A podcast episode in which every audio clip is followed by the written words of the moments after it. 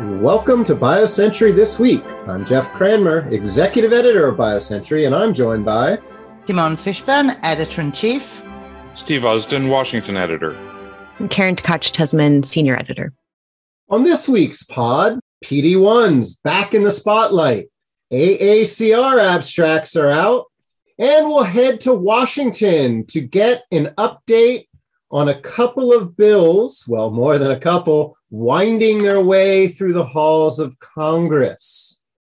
The sponsor for this episode of BioCentury this week is Jeito Capital. Jeito is a global leading investment company with a patient benefit driven approach that finances and accelerates the development and growth of groundbreaking medical innovation. Jeito supports entrepreneurs through its expert, integrated, multi talented team and through significant capital. For more information, please visit jeito.life or follow the firm on Twitter at jeito underscore life or via their LinkedIn profile. Last month, PD1s from China came under the spotlight as Tyvyt from Innovent and Lilly was discussed at FDA's ODAC meeting. There was a lot of discussion about China only trials and some criticism of the trial designs. Simone, you did a survey to find out how China biotech executives are responding. What did you find? Right. Well, thanks, Jeff. First of all, the background. As you pointed out, this issue sort of actually had been brewing for a while, but it really came to a head at the February the 10th meeting of the ODAC to discuss the BLA for Tyvyt, where the committee voted 14 to 1 to require additional trials that would demonstrate applicability to US patients and medical care before they would approve it. And in the week before the ODAC meeting, Richard Pazdur, who is director of FDA's Oncology Center of Excellence, had published a commentary and also spoken to BioCentury. And they sent very strong signals saying that they really do not want to see China only data for PD1 applications that really mimic things that are already approved and marketed in the US. They want to see multi regional clinical trials that represent the diversity of the US population. And they also want to see active comparator arms with approved agents, overall survival rather than progression free survival as endpoints. We've discussed this previously on the on the pod, and you know, FDA's view is that there are at least 25 of these MABs coming from China in the pipeline. And a big message from Pazdur and FDA was that these China companies need to engage more with FDA. So we surveyed, it was an anonymous survey, it was only C-suite, got responses from 12 CEOs or heads of R&D at China companies with PD-1 inhibitors in the clinic. When I say PD-1, I should say PD-1 or PD-L1. The interesting thing is the message really resonated. All of them, regardless of their program, almost all of them said they would be increasing their communication, seeking more meetings with FDA. Overall, actually, the sentiment was quite a lot of agreement with FDA, and, and these companies seem to put some distance between themselves and Innovent and Lilly. They mostly said they were already doing global trials. A couple said they would expand those.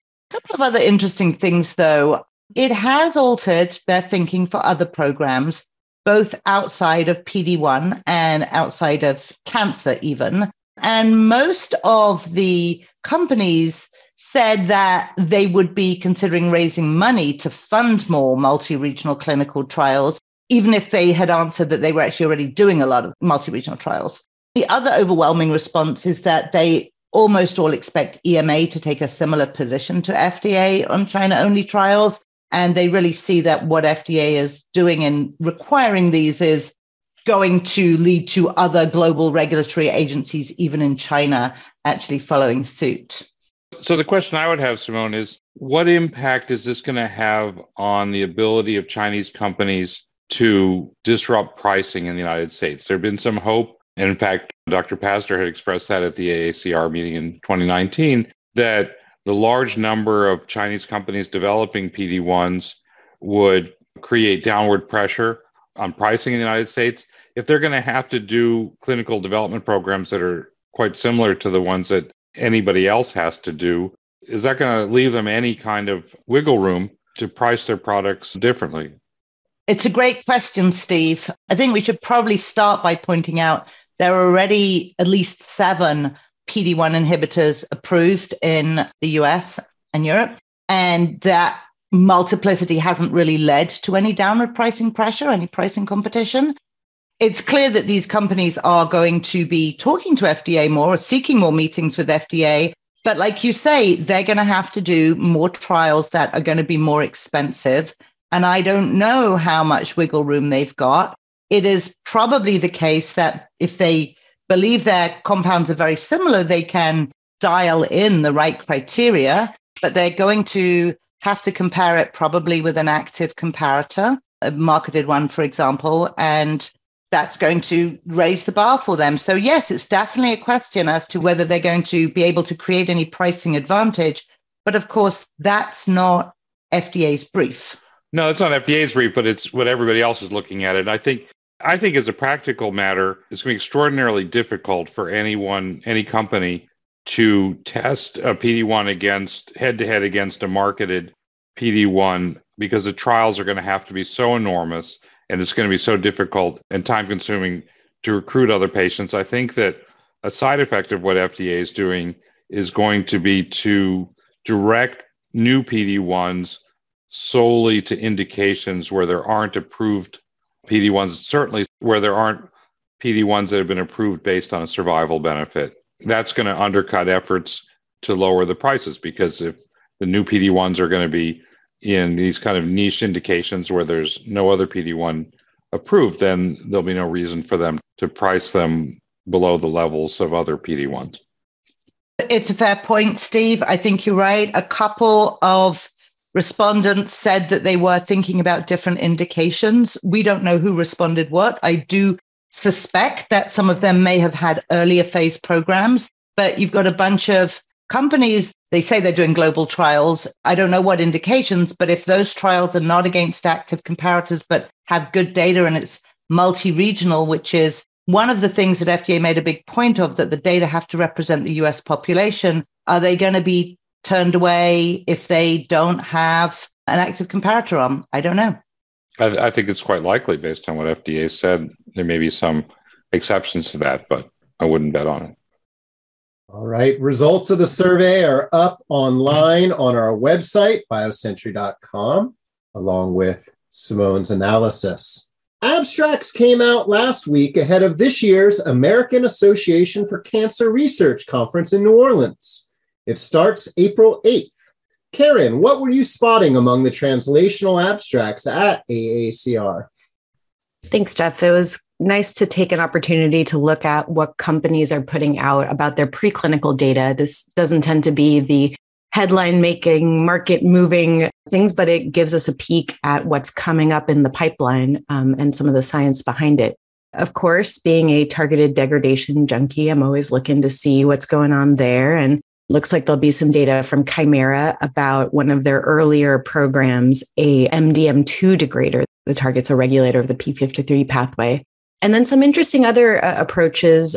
Nurix, for example, has this bifunctional compound that degrades both BTK and the IMiD substrates Aiolos and Ikaros. There's a Korean company, Orum Therapeutics, that has an antibody conjugated degrader. It targets a GSPT1 degrader to HER2 expressing tumors. So that's kind of a new approach. And then kind of stepping outside of protein degradation and looking more broadly at degradation to other molecules. Palleon has these compounds in development to trim basically sugar residues off of proteins that are immunosuppressive to unleash immune responses. And so they're going to have some preclinical data on that. And then looking around, uh, another thing that caught my eye was that a couple companies had abstracts that target this protein CBL-B. It looks like it's an inhibitor of immune cell activation. And so you had on one hand Nkarta and CRISPR in their NK cell programs, they were knocking it out in the NK cells to get better NK cell activation. And then you also had some small molecule approaches where Nurix and Hotspot Therapeutics each have CBL-B inhibitors that basically you would treat T cells with it before adoptive transfer to inhibit this immunosuppressive activity of it. So that was a kind of interesting target that seems to be on the rise. Another thing that caught my eye was there's going to be on April 12th a session called Targeting the RAS Oncogene. There's presentations from both Revolution Medicines and Frontier Medicines about compounds that hit the on form of KRAS. So the compounds from Amgen and Mirati that are marketed or in late stage, those hit the off form, so the GDP bound form of the target, and these engage the active GTP bound form. So it seems like an interesting session to check out. Excellent. Well, Sybil B, that uh that sounds like a Sally Field vehicle. After suffering a small breakdown in front of the other targets, Sybil B started. Let's see here. Let's Before go to Washington. Time. 1976. Uh, it's, it's, true. It's true. Well before your time, KTT. Uh, let's turn to Washington, where Steve Usdin has been following the budget bill, which creates ARPA H. Now, I know there's continuing controversy over where this new agency, if I can call it that, will be located, looking like at NIH I would like to back up a bit, Steve, and tell our listeners who might not know what is ARPA H and why is it important? So, first, yeah, the budget bill gave a billion dollars to create ARPA H and for ARPA H to spend through September 30, 2024. That sounds like a lot, but it's less than what the Biden administration had asked for. They had asked for $6.5 billion over three years. So this is, is less than that, but it's still a substantial amount of money. ARPA-H is patterned after DARPA, the Defense Advanced Research Projects Agency, which is credited with having created the internet, GPS, a number of other breakthrough technologies. It did a lot of the groundwork for mRNA technologies and also for rapid discovery of monoclonal antibodies, uh, which have been really important for COVID. So the idea for ARPA H is that it will be what NIH isn't. It'll be applied research that will be directed by hands on project managers with mission oriented funding streams. It'll be short term, projects will last less than a couple of years. And the idea is to create tangible results in a very short period of time. The bill that was passed specifies that ARPA H should be at HHS and it gives the HHS secretary, Becerra, 30 days to decide where at HHS it should be. And it specifies that he can put it at NIH if he wants to. No doubt that is where he wants to put it because that's where President Biden wants it. And that's where former NIH Director Francis Collins, who's now the um, acting science advisor to the president, wants it. So that gives a kind of a short fuse for Congress to step in if they want to try to force the administration to put it somewhere else. There is a, kind of a faction, especially in the House. Anna Eshoo and Fred Upton have co-sponsored a bill that specifies that ARPA H should be freestanding and shouldn't be at NIH. But I think it's pretty unlikely that they'll be able to get that enacted in time to actually change the course of events. Steve, why is it such a big deal about whether it's inside NIH or not? And, and what are the kind of hassles or tassels, uh, I should say, really around that? So, the idea of ARPA H is that it's supposed to be able to do things that NIH can't do. And the people who, who originally came up with the idea for ARPA H and who are advocating for it say that it won't be able to do those things if it's constrained within the limitations of NIH. And the NIH people say, oh no, it'll be independent. It won't be subject to those same kind of strictures. I find it interesting that some former NIH people, including Chris Austin, the uh, the former director of NCATS, the National Center for Advancing Translational Science, told me that he doesn't think that ARPA-H will be able to, to work effectively if it's at NIH, that it will be subject to the same kind of bureaucratic constraints that seems to have stifled um, NCATS and that and then basically that ARPA H was created to go around. It's sort of ironic to create an institution that's supposed to be doing the things that NIH can't do and then say, yeah, but we're going to put it at NIH.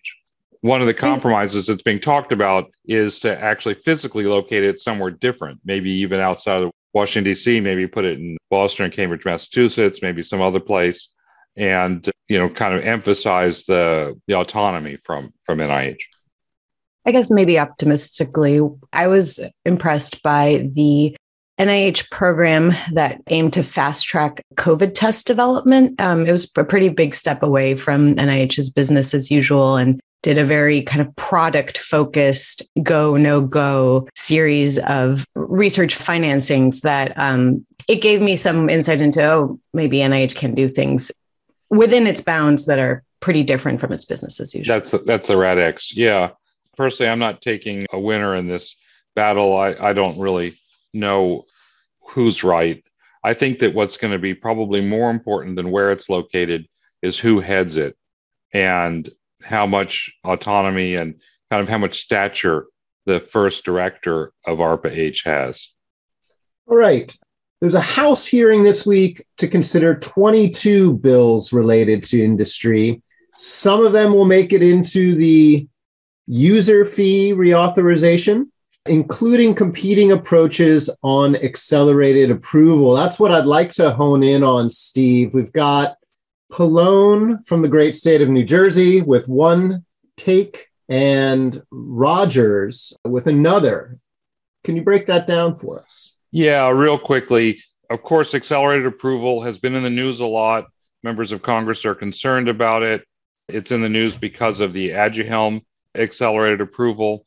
So the chairman of the uh, Energy and Commerce Committee, Frank Pallone, has introduced a bill that would introduce a lot more rigor into the accelerated approval process. It doesn't say anything really about the standards for granting accelerated approval, but it has a lot to say about the requirements for demonstrating clinical benefit after accelerated approval has been granted. It would give FDA the authority to require that post approval trials be underway at the time that accelerated approval is granted. It would set a kind of automatic expiration for accelerated approval if companies fail to uh, conduct the trials in a timely manner or if the results aren't confirmatory of um, clinical benefit. The, the um, bill that um, McMorris Rodgers has introduced is quite different. It specifies that sponsors can use real world evidence or patient registries to fulfill requirements for confirming clinical benefit. It creates a system for FDA to approve clinical development plans, including approving endpoints and post approval studies during development. And it really doesn't create any new requirements for the post approval period.